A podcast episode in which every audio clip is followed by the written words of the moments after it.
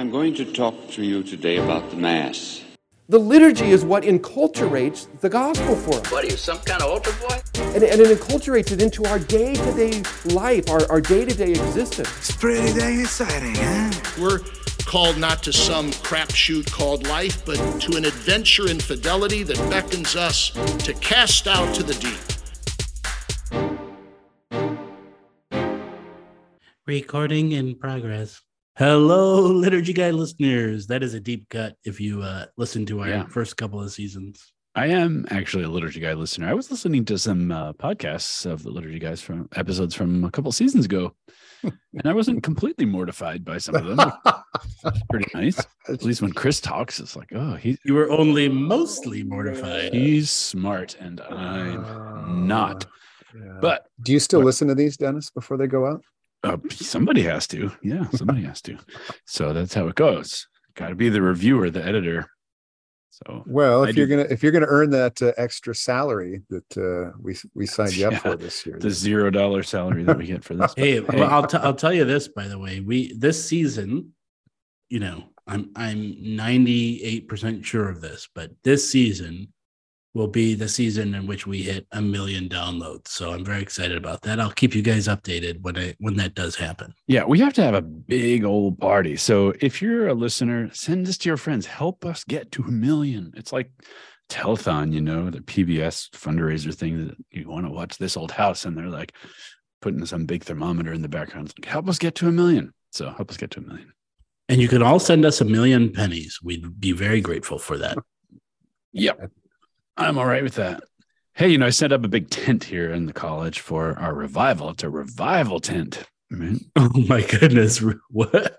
No, not really. You know what a revival is? Well, you're from the frozen north. Maybe you don't know. Down south, it's a kind of traditional Protestant thing to have a revival. Uh, and they set up a tent and they have a speaker come or a preacher come and all that. It's like to bring back to life, right? Revivify, re bring to life. So that's what we're here about, Chris. That's what Mm. we're here for. And Mhm. thank God to, you know, the, well, I guess we can thank God for the people not knowing what the Eucharist is because it gives us a season seven. Remember what Father Martis used to say at the Liturgical Institute? Now, Father Eusebius. Every time I was upset about some liturgical experience, he would say, "Keeps us in business. Keeps us in business." Oh, that's true. That You that's know. very true. yeah, if everybody knew everything about everything, every college in the world would close. So keeps us in business today. I say, Jesse and Chris, you Oh, are you are a gift to me. Oh yeah, You're welcome. thanks. The most I could do. You're a real gift. You're a real What, gift. what he's know that? getting at here, Jesse, is this uh, little document you have before you, the mystery of the Eucharist and the life of the Church, has these two principal parts. Uh, the first is the gift of the Eucharist, and that's what we're going through now. The gift that keeps on giving, literally. Well, that wasn't actually what I was getting at because the next section is Oh. called the real the real presence. That's why I was Oh. saying you're a gift, like Christmas presents, you know. Well, but it is this section on the real presence. Right. So under this first part, the gift, there's the sacrifice of Christ, and that's Mm-hmm. what we talked about. That's what we introduced last Mhm. time. This next one is the real presence of Christ, which, as you probably know, is, is very closely associated with that other topic. And the third part of this gift section is the communion with Christ and the church. And then the document flips around and says, well, if this is the gift, how do you respond to a gift, especially one as uh, immense as this? You cross your arms and you read the bulletin. That's what Ah, you do. yes, Come yes, on, yes, that's what you do on Christmas morning. All right, Yeah. so all right, real presence. You're for or against it?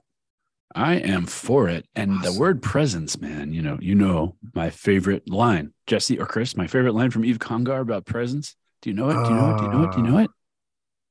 Is The presence uh, of God is Man uh, fully hol- alive. holy and conveys holiness. Is that it? yes, holy and confers holiness. Uh, you knew that, Jesse. You just I know, but I liked my answer a lot better. Yves Congar, great Dominican theologian of the 20th century, wrote this book called The Mystery of the Temple. And he's rediscovering the temple side of liturgy, strangely, just like four years, five years before the temple side of liturgy drops out of the bottom of the church. And he says, The presence of God is holy and confers holiness. And so the presence of God is what the Israelites are always about. Mm. Where is God? There's the pillar of fire. Now we know where God is. There's the pillar of cloud. Now we know where Ah. God is. There's the tabernacle of Moses. Now we know where God is. There's lightning and thunder. Now we know where God is. And we want to Yeah. be where God is.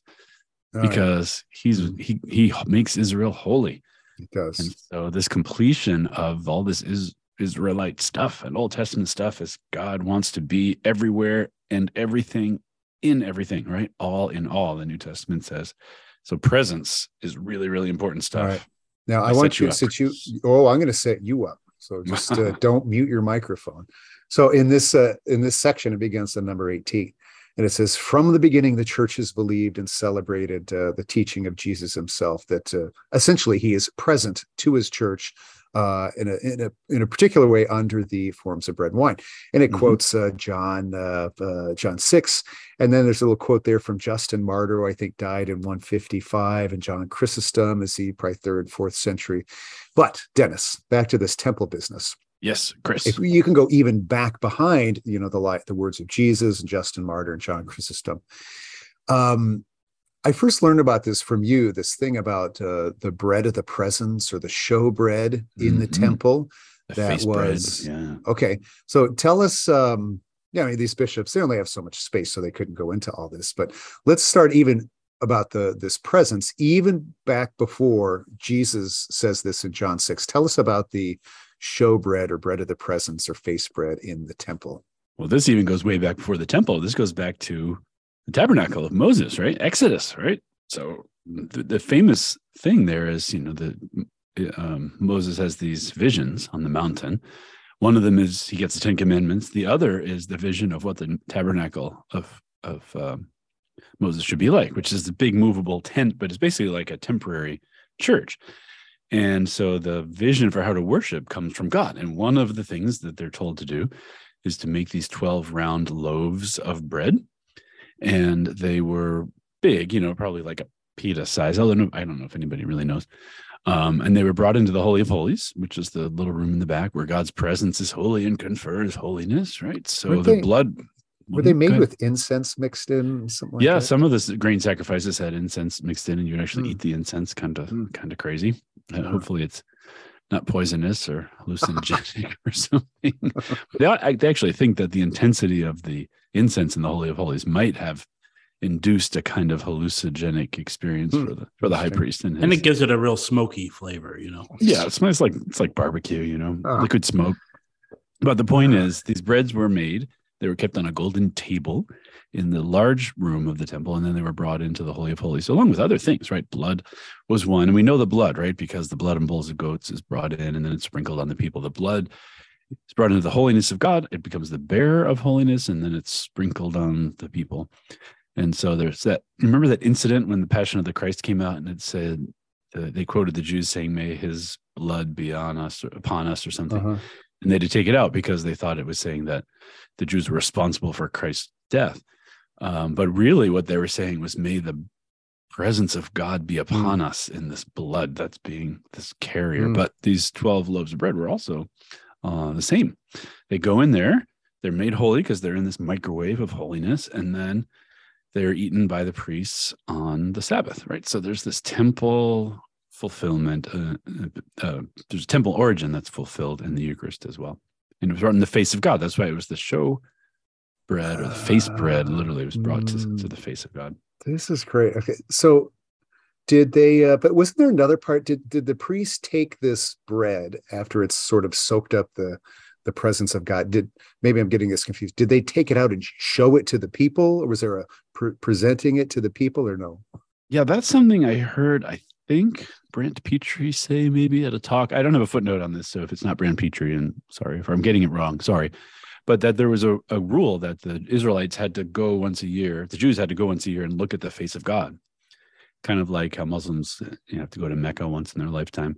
But how could they look at the face of God? The Holy of Holies is 20 cubits by 20 cubits is basically a 40 by 40 foot square. And, and you couldn't go in there anyway. only the high priest could go in. Okay. And so this was one of the conundrum things that came up, which is, well, how do they solve this problem? And he found a record, non-biblical record, that they would bring the face bread out and hold it up. And the priest would say, Behold your God to the crowds. And the people Mm. would respond, My Lord and my God, right? Which is what we Mm. do Hmm. uh, often when the Eucharist is Wow. um, That is raised amazing. that and then the priest would eat it. Would eat the showbread. I assume so, yeah, because they Yeah. couldn't just destroy it. So Wow. I, anyway, I presence and bread, consume so. big deal. So when Christ says, "My this is my body, right? This sort of this is my reality. You know, we say, well, how can bread be body? But I think like flesh, bread, sacrifices, grain, bearers of God's presence, Mm. holiness. That was sort of all in the soup of Jewish understanding. Um, and even though, you know, John 6 has the people who famously walk away, how can he give us his flesh to to gnaw on? Um, I guess some people didn't get it, some some did. It's always been controversial. But the point is God wants to be with us and he wants to be with us in a way that's proper to us. Yeah, you know that's I th- I find that immensely uh, interesting, but I mean really helpful too. Uh, you know that why should you believe that this bread becomes the body of Jesus? And most of the time, if I suppose you know, if I were pressed on that, I would say, well, because God told me it was. It really comes down to that. I mean, if I told you guys, you liturgy guys, that hey, this this piece of bread or this cracker or whatever is my body, well, you shouldn't believe me because I'm not God. But when Jesus says it, he's God. And like, well, okay. But again, if that you know, he didn't just show up two thousand years ago and say, hey, this is my body. Said, no, there's all of these Mhm. types of uh, types and all Yeah. of these uh, these preparations that sort of uh, lend uh, credence uh, literally to to our belief in the real presence of Christ. So that the showbread uh, fascinating, and so that when Jesus will say this in John six and elsewhere, and how you know what, what this document will say at number eighteen and nineteen, the church has always believed this. And again, they're, Justin, you know, second century on Chrysostom from the earliest century, Saint Irenaeus. I mean, they took Jesus at his word. I mean, as you said, Dennis. I mean, some people walked away and did not believe, but uh, the church as as a as a body certainly did. Yeah. And you know, when we get to the Council of Trent, they were not pussyfooting around about their delicacy of their words. They're like, we have always believed this, and if you don't, you are a miserable, wretched heretic, deserving of uprooting as a weed from the garden of God. We don't talk like that anymore, but that same idea that it was there from the beginning, right? The, the Byzantines, the other Christians uh, who are ancient enough believe that, and the, the departure from it is actually you know kind of a modern invention in the in the reformation. Which you have to believe a lot of crazy stuff to believe some of those things right? That the church got it wrong for 1500 years until you know calvin came along and finally interpreted scripture right or Hmm. whoever right? Or uh, luther. So it's uh sometimes harder to believe that than it might be to believe in the real presence. And then, Mm. you know, you have the discrepancy between, you know, as a church trying to define what this is and trying to understand it, right? And then now we have that. But as a church, we're trying to get her people to understand understand what the church already believes Mhm. and teaches, which is kind of where we're at with this uh, Eucharistic revival. So Yeah. Well, remember that uh, uh, when we did the the Pew quiz or whatever. I mean, it wasn't just uh, people personally didn't believe this, even though the church does. Many or a majority of the people, I think it was, didn't even think the church believed that. So yeah, there's Mhm. all sorts. There's all sorts of confusion going on. But I mean, look at Exactly. look, look at number twenty. So they asked this question: How can Jesus Christ be truly present in what still appears to be bread and wine? How is this possible? the epiclesis Well, it this uh, I admit that uh, I mean I I've enjoyed reading this document, and you know a lot of it's uh, I don't want to say just oh I know that stuff already and it's review stuff, but this in number twenty, I um, this is a very Catechism of the Catholic Church. I mean, as you would expect, but uh, that they mentioned the epiclesis that I don't think would be the the first answer in a lot of uh, I don't know uh, more recently traditional um, responses to that question. How do we believe this? Epiclesis. Now, I think the uh, church has always held that it's the, by the power of the Holy Spirit how, how Jesus became uh, incarnate in the first place 2,000 years ago. they usually say because jesus said so right he said it and he did it Yeah, and it, well, and this is the other part of that the this this anamnesis, the institution narrative. I mean, Jesus literally said this. Uh, this is my body. Do this as an anamnesis uh, of me, as a commemoration.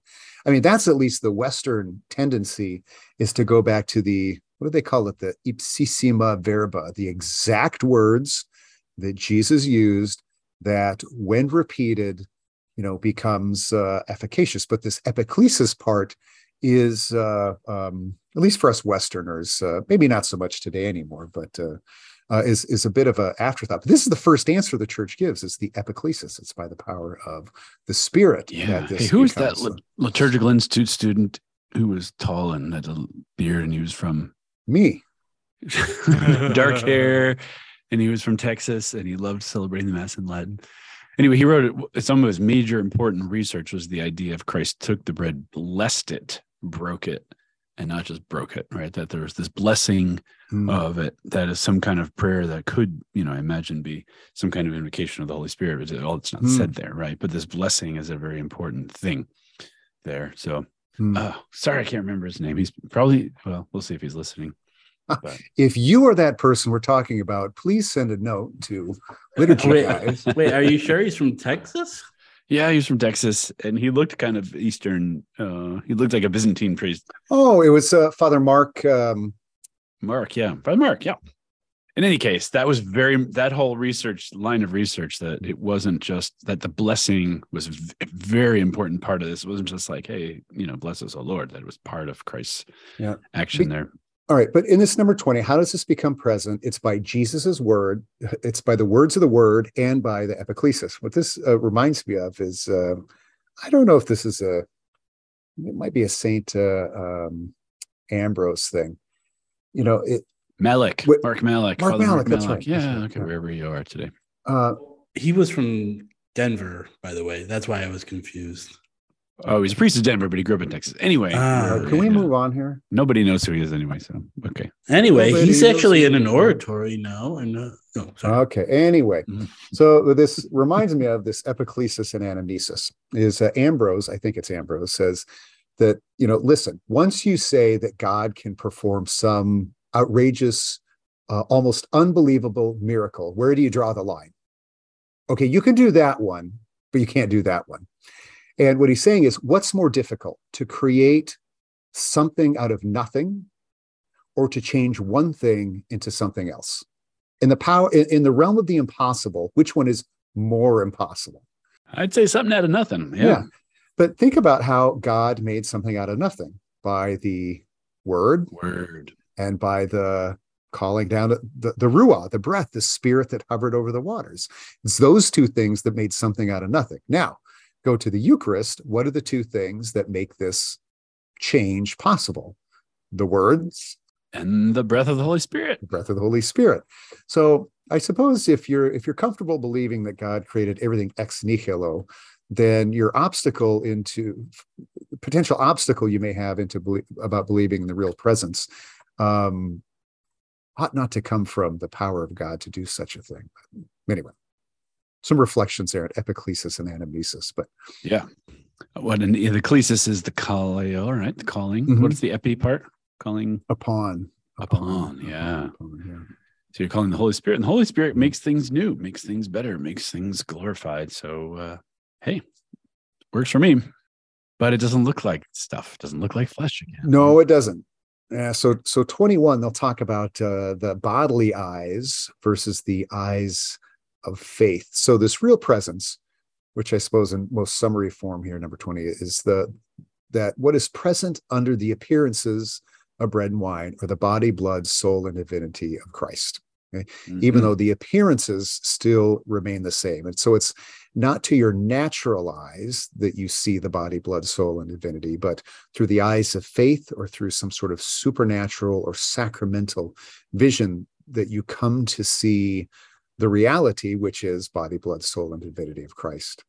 I think this is where we need to do a little what remedial sacramental theology or remedial Mm. whatever substance accident. I remember I Mm. first read this maybe when I was in high Si- school. yeah, sim, symbol, all of that. Mm. yeah, I never learned this, you know, in 1970s CCD. I'll tell you. And then I found some old. You could make a pretty mean burlap banner, though, couldn't you? I made an. I honest to God made a burlap banner with felt butterflies on it. Honestly, Felt. seriously, I did. I did, and it was awesome. It was on a little rod. I hung hung it on my bedroom door. Yeah. So the word they use is transubstantiation. Now, there's lots of competing theories about even people who believe in the real presence. Transubstantiation is, you know, the the theory the church has held as her own. But there have been other ones. There's one called impanation, right? I think that Luther was fond of for a while. That it was still bread, but nonetheless, it became the bearer of uh, Christ's presence anyway. And there were other kinds like of consubstantiation is that the same thing or that different yeah, that's slightly different. That it was uh, together with the substance, but the Yeah. substance didn't change and whatever. So trans, But- of course, but that- means- which Yeah. does is kind of reasonable right right i mean i don't believe that. Yeah. don't let me confuse that but think about the incarnate jesus. You have two complete substances. Natures. Yeah. two complete natures right? So by an, if you if you were to to to make that entirely analogous which I, nothing is entirely analogous right? That's why it's an analogy it's not exactly the same thing. Well you've got 100% bread alongside 100% jesus right? So it's not unreasonable to think that. However it's not what the the church believes Yeah. New look, same great taste, right? yeah so yeah there's all sorts of different and have been different Chris is not giving that any dignified response. I'm not. I'm not even giving that. So that should tell you. Yeah. so Anyway, yeah. So transubstantiation, what are we talking about here? We have substance and accident. And this is what Aristotelian stuff, right? Even before, well, Thomas comes up with this, right? Doesn't he? Or is it before him even? Yeah, no, no. It's uh, Aristotle will talk about this in uh, uh, the categories about substance and accidents. Substance and accidents. There's one. These are the ten categories. The the one substance and the nine accidents that adhere in in a substance. Right. So substance is a thing that exists having its own proper nature, right? So what it is. So I remember someone explained this to me when I was young, because my my father, for some reason, loved wax museums. Whenever we go on a family vacation, we'd go to some Madame Tussauds thing, you know, Wow. wow. and they were these, you know, exact reproductions of people. They looked so photorealistic, and you could stand next to whoever and have your picture taken with this wax effigy of Elvis or the Pope or whoever. And man, did it look like that person, but its substance, right? Its own Mm. act of existing, his nature was Wow, that's not good. a person. It was it That's was wax, right? And then the accidents, you know, are these exterior um what do you say? Uh exterior qualities, right? Mhm. Do you have a good definition for accidents there? Well, uh, eventually they'll call them uh, appearances. Um, uh, yeah, so maybe appearances, but yeah, it's like uh, quantity, quality, uh, action. Th- These are at least the ones that come out. Some of them that come out of uh, Aristotle's uh, categories. Yeah. So these are Um, two different features of the reality of a thing that exists. Mhm. One is kind of invisible. It could be potentially invisible, you know, and the other one is the visible part. And uh, we sacraments are kind of like this, right? You have your res and your sacramentum. You have this reality, and then you have some expression there. So this kind of duality of existence seems to be Yeah, running through lots of things. but I mean, t- to kind of flip around that flap, the that wax museum thing, it's really good. I mean, so the the outward appearances or species or accidents look like, you know, Pope John the Twenty Third or the President or whatever, John Wayne, but the substance is not. Mm-hmm. And we could fool people and say, "I met the Pope," and we take pictures home from vacation, and you met Yeah. the Pope. And, But you know, the opposite would be, you know, Dennis. I mean, you can get a haircut, you can get a sunburn, you can drop some pounds, you can change your sweater, you can pod. Jesse can podcast from another location. In that case, the substance is always the same, even though all these appearances and externals are changing around. Yeah. And so these are kind of the yeah the categories of of thought that uh, are, are are helping the church to articulate the real presence. But now, this is my maybe- body, but it doesn't look like my body. Mm, Well, mhm. is Jesus a liar? uh, What's but going you know on? maybe one thing though that's uh, the I guess I came across a little bit later is it, this is in uh, Paul the sixth letter, which we should really read from 1965, Mysterium Fidei. He'll say that see because what what's happening in Mysterium Fidei is people like uh, and I suppose Rotter and other things like that say, hey, you know, people don't think like Aristotle anymore, and people don't remember they're all trying to get away from St. Thomas and Thomism and things like that. We need different ways of talking about that. And one of the things that Paul VI says in that is that, listen, you know, the substance appearance thing, these are not strictly Aristotelian from Aristotelian philosophy. So, like when you talk about, well, what is a substance? You don't have to know Aristotle to know what a substance is. It's like, well, what is it? It means what what makes it to be what it is.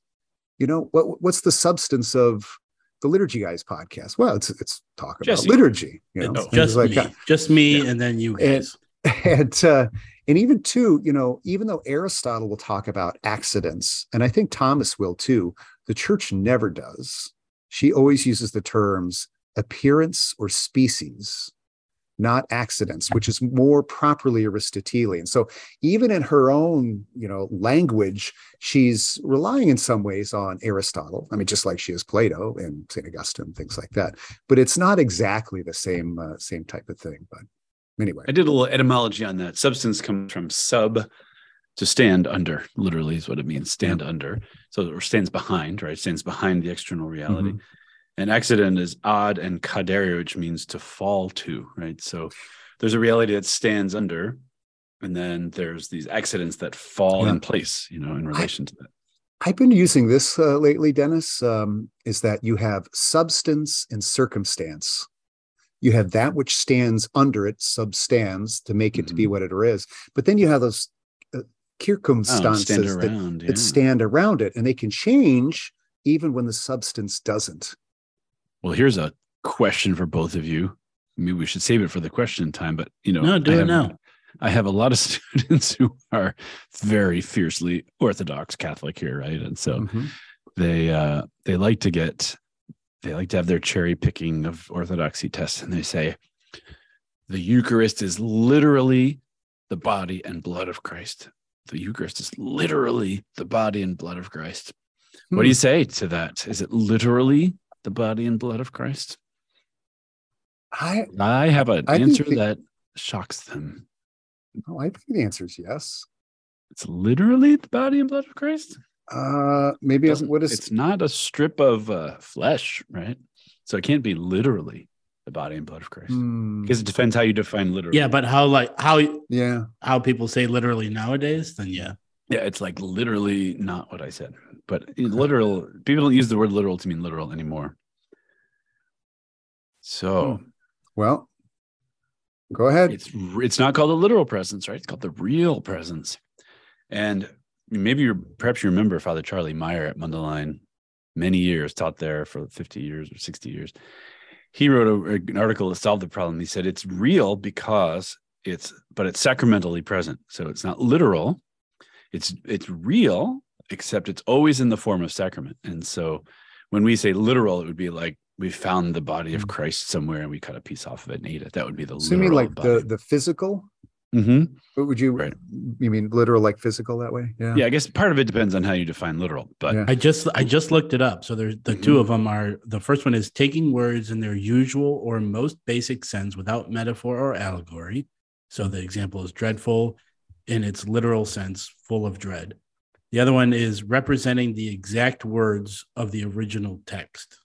Hmm. So right, Mm, right. So we're never the literal flesh of Christ, as you know, like say he hadn't ascended to the Father and we found his body in a tomb, right? And we ate a bit of it. That's not that's literal. That's not really how it would go.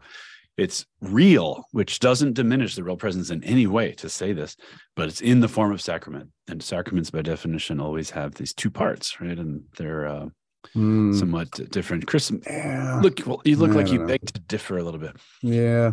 Well, again, I, I suppose it's all what the words mean. I mean, I I've never really used that the word literal. I think Mm. you could say it's literally the body of Christ, but you wouldn't say it's physically the body of Christ. Mhm. Yeah, again, we have to de- define our terms. Yeah. But in I any mean, case, because when, when you eat when you eat the Eucharist, you are eating the body of Christ as it exists right now.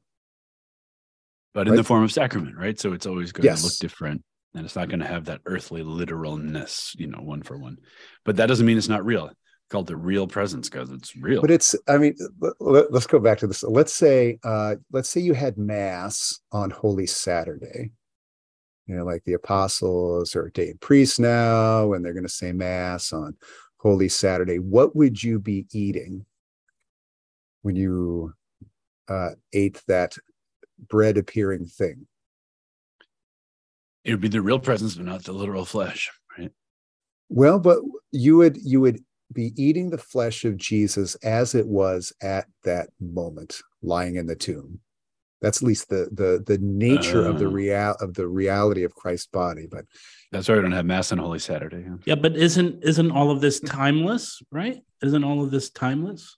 It is now it's taken up into to eternity Right. Just like you could say the the mass is not the literal last supper, right? It's the sacramental representation, it's the participation in the completion and whatever. It's not literal. Anyway, this is the kind of thing we could uh, talk about for a long time. well and, and we will but i mean but you know however these are right how do you how do you use finite words to describe infinite and eternal realities but you know even in this uh this paul the sixth letter mysterium fidei he talks about a law of language and you there is the church has developed a lexicon. Even though it's falls short this is how what how she speaks about these things. But i think you know at least leaving this point for today which we'll come back to is yeah the, the church you're right it doesn't speak of the literal presence or the physical presence. She speaks of the sacramental presence the real Mhm. presence the substantial presence the true presence and things like that. So yeah coming to understand and appreciate what those mean is you know part of our project here over the next uh, certainly the next year probably beyond. But the mode of christ's presence is substantial and real. Well, let me let me ask this, like in, in a practical sense, you know, um, you know, these conversations are incredibly meaningful and important to me from an intellectual standpoint, right? And I go to mass, and and these conversations kind of help. Uh, they make an impact on my perception and my active participation. But let's take my wife Kim, right? You know, she is she knows and understands this for, to a certain degree, but these conversations, you know, the the particulars don't affect her participation in a mass the way like Mhm. some people might want to really dive into the words and all of that type of stuff. So, what what is the merit of you know really dissecting this to like the nth degree? Um, if if uh, we can still actively participate, you know, and having the the core principles down. Well, yeah. I mean, I, I guess, uh, yeah, you don't have to pour through the Summa and other things to um, to come to a fundamental understanding and love and transforming encounter with Christ in the Eucharist. Um, but I think the to deepen your understanding, I think would at the same time deepen your love and deepen how you respond to that. You know, so you know the the more you didn't love your wife before you met her it was all the, the love that you have uh, was all contingent upon We dated online for three years before we. yeah they didn't even have computers when i was dating Jesse. Uh sorry so the more you can love the more excuse me Now you're you dating can yourself, by the way. Uh-huh. the more you uh know the the deeper can see the more you love your your wife and your children the, the the deeper you can fall in love with them and to be at service to them and i think the eucharist was something like that too um you know if you cannot define the difference between um, transubstantiation and transignification and transfinalization, your chances for heaven are not diminished. Really, I think. Uh, Well, that's what I was getting at. I think. I mean, I, Yeah, I was kind of setting you up. You know that, but I, Yeah. I like that's a good response. But people make the point that we have an intelligible religion, right? Because it's been made by an intelligent God. So you can mine the depths of the meaning of things. It's sort of like golf, you know. People are really into golf, talk about golf. And if you're not a golfer, boy, is it the most boring thing to listen. Every now and then I sit with James McCrery and talk architecture, and the other people in the room are just like, shut up already, you know. They're like, "We're on the seventh hole. Can you swing and hit the ball?" yeah talk about the the dimples and the wind and all this stuff who cares right you could just w- play golf or watch golf or whatever Chris and I more are you starting a podcast called "Dimples in the Wind." I, we'll have you. We'll have you as a guest. yeah maybe. wasn't that a song by uh, elton john dimples dimples in the Dimples wind, in the Wind. the wind oh wow! But here's the thing you know transubstantiation there's a logic to it that's pretty darn tight right christ is the substance of this Eucharist, right? Even if he doesn't have the appearance of the Eucharist, you don't have to, as you famously told me, Chris, you don't have to make the host in the shape of a little guy long hair and a beard and paint it, you know, to look like a person. That would be making the accidents look like Christ. And the, it's really the substance uh, that exists. And so this is the substance, this is the presence par excellence. This sometimes confuses people, right? Because as I was preparing, I was reading some of the decrees from the Council of Trent, and I'm like, man, they just list out all the litmus tests we have for rad trads today. Do you believe this? Do you believe this? It took like 500 years to get Trent down as points of the faith. And now they've fallen apart too. So what do we get? We get the 20th century telling us, well, Christ is also present in the minister and in the gathered assembly and in the gospels. And like, oh, what does that mean? The Eucharist is just another one of those. But they make the point that par excellence, because it is substantial, like Christ's presence is actually there whole and entire Mm-hmm. in the substance and not just in uh you know the word or the. Yeah, I mean, it, it's standing on something, right? Or there's something standing beneath it that when you walk away from it, it remains. But when those two or three who are gathered in Christ's name disperse, well, there's there's no there there. There's no presence there. When when the when the action of the minister is done, well, it's done. When the Mhm. word's not being complained uh, uh, uh, proclaimed, it's done. But when the celebration of the Eucharist is over, it's still there. And that's what makes it different. They're all real, but this one is the most excellent um, of all those rallies because it's substantial and abiding. It lasts even because when those others don't. So Yep, yep, yep. And so it can receive worship. I've said this before, but it just always amazes me when that book on benediction and the rites and worship of the Eucharist outside of Mass, it's it's scandalous at first, you know, worship of the Eucharist. The word latria, you know, the worship due to God alone in you know Eucharistic uh adoration and benediction and exposition and so on. But that's what if you believe it, that's the logical thing, right? The presence Mhm. of God is here. And it would have been in the temple and the bread uh, and now we have it in this fuller way. Good. Yeah, so that's that second section under um, the gift of the Eucharist, the sacrifice of Christ being present, and the body, blood, soul, and divinity, the real presence of Christ, substantially and abidingly present, uh, not only during this celebration, but outside of it as well. Mm-hmm. All right, Denis. Call it a call it a day. Yeah, Jesse. We're not calling it a day. We got Do we have an answer? Oh yeah. Do we have an answer? Speaking of speaking of gifts, we have the gift of a question that likely Chris will answer and Denis will pretend like he's answering. I'll throw in a sentence or two to just not feel like an idiot, but Chris will know all the stuff. Uh, Well, hopefully it's an architecture question. Then then Chris will really know the answer. Yeah. This is mine, brother. All right, let's do it.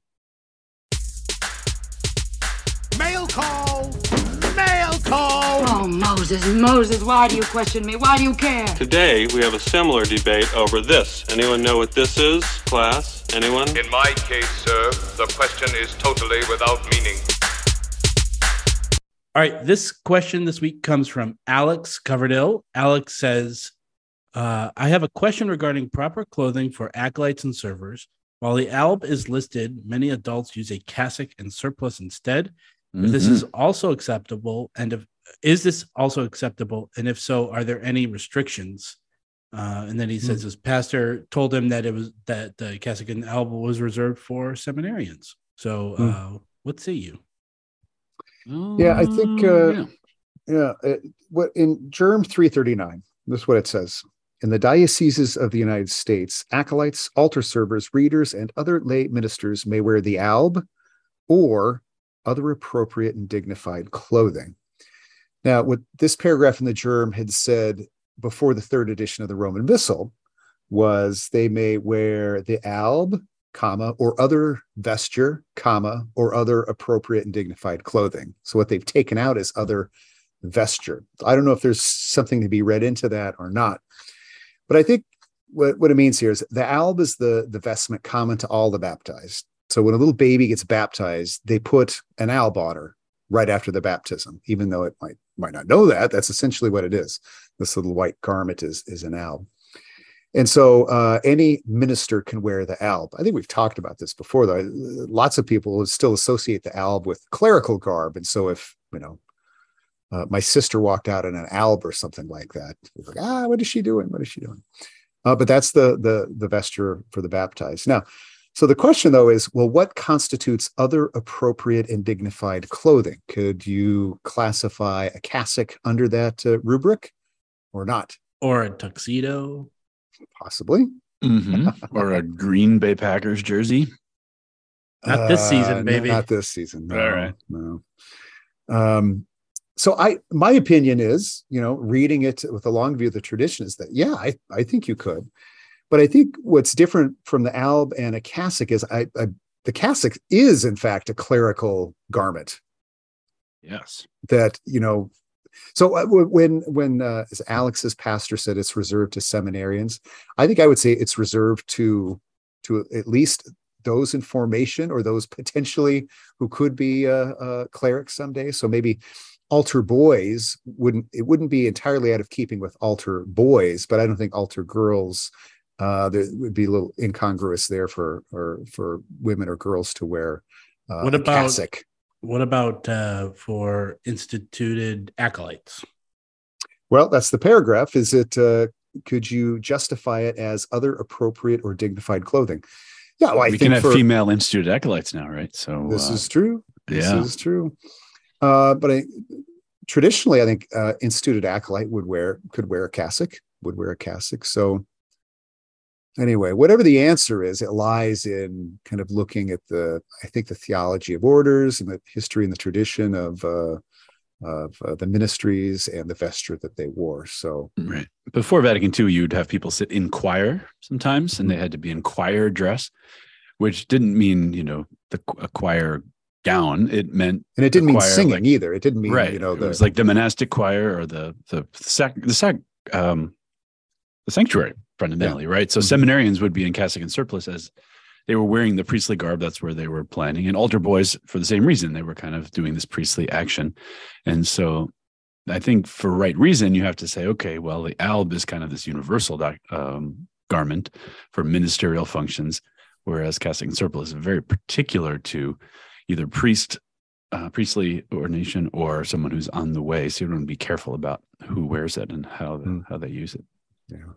Okay, Alex, I hope that answers your question. And if you have a question for us, you can email us at questions at liturgyguys.com. Thank you and God, bless. God bless. Another episode of Liturgy Guys has mercifully come to an end. Our hosts are Chris, Get Out of My Dreams and Into My Carstens, Denis, Big McNamara, and Jesse Y-O-Y-O Weiler.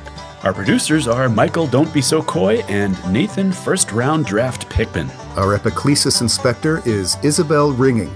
Our liturgical bookkeeper is Miss L. Romano. Our official aerobics instructor is Jen Uflecht. Our enforcer of choral discipline is Don B. Flat. Our official rubrics interpreter is Dewey Neal. Our self gift provider is Ken Osis. Our simplicity enforcer is Fran Siskin. And lastly, our crack team of confessors is Dewey, Shrivam, and Howe. And even though overstoles become understoles when they hear us say it, we are The Liturgy Guys.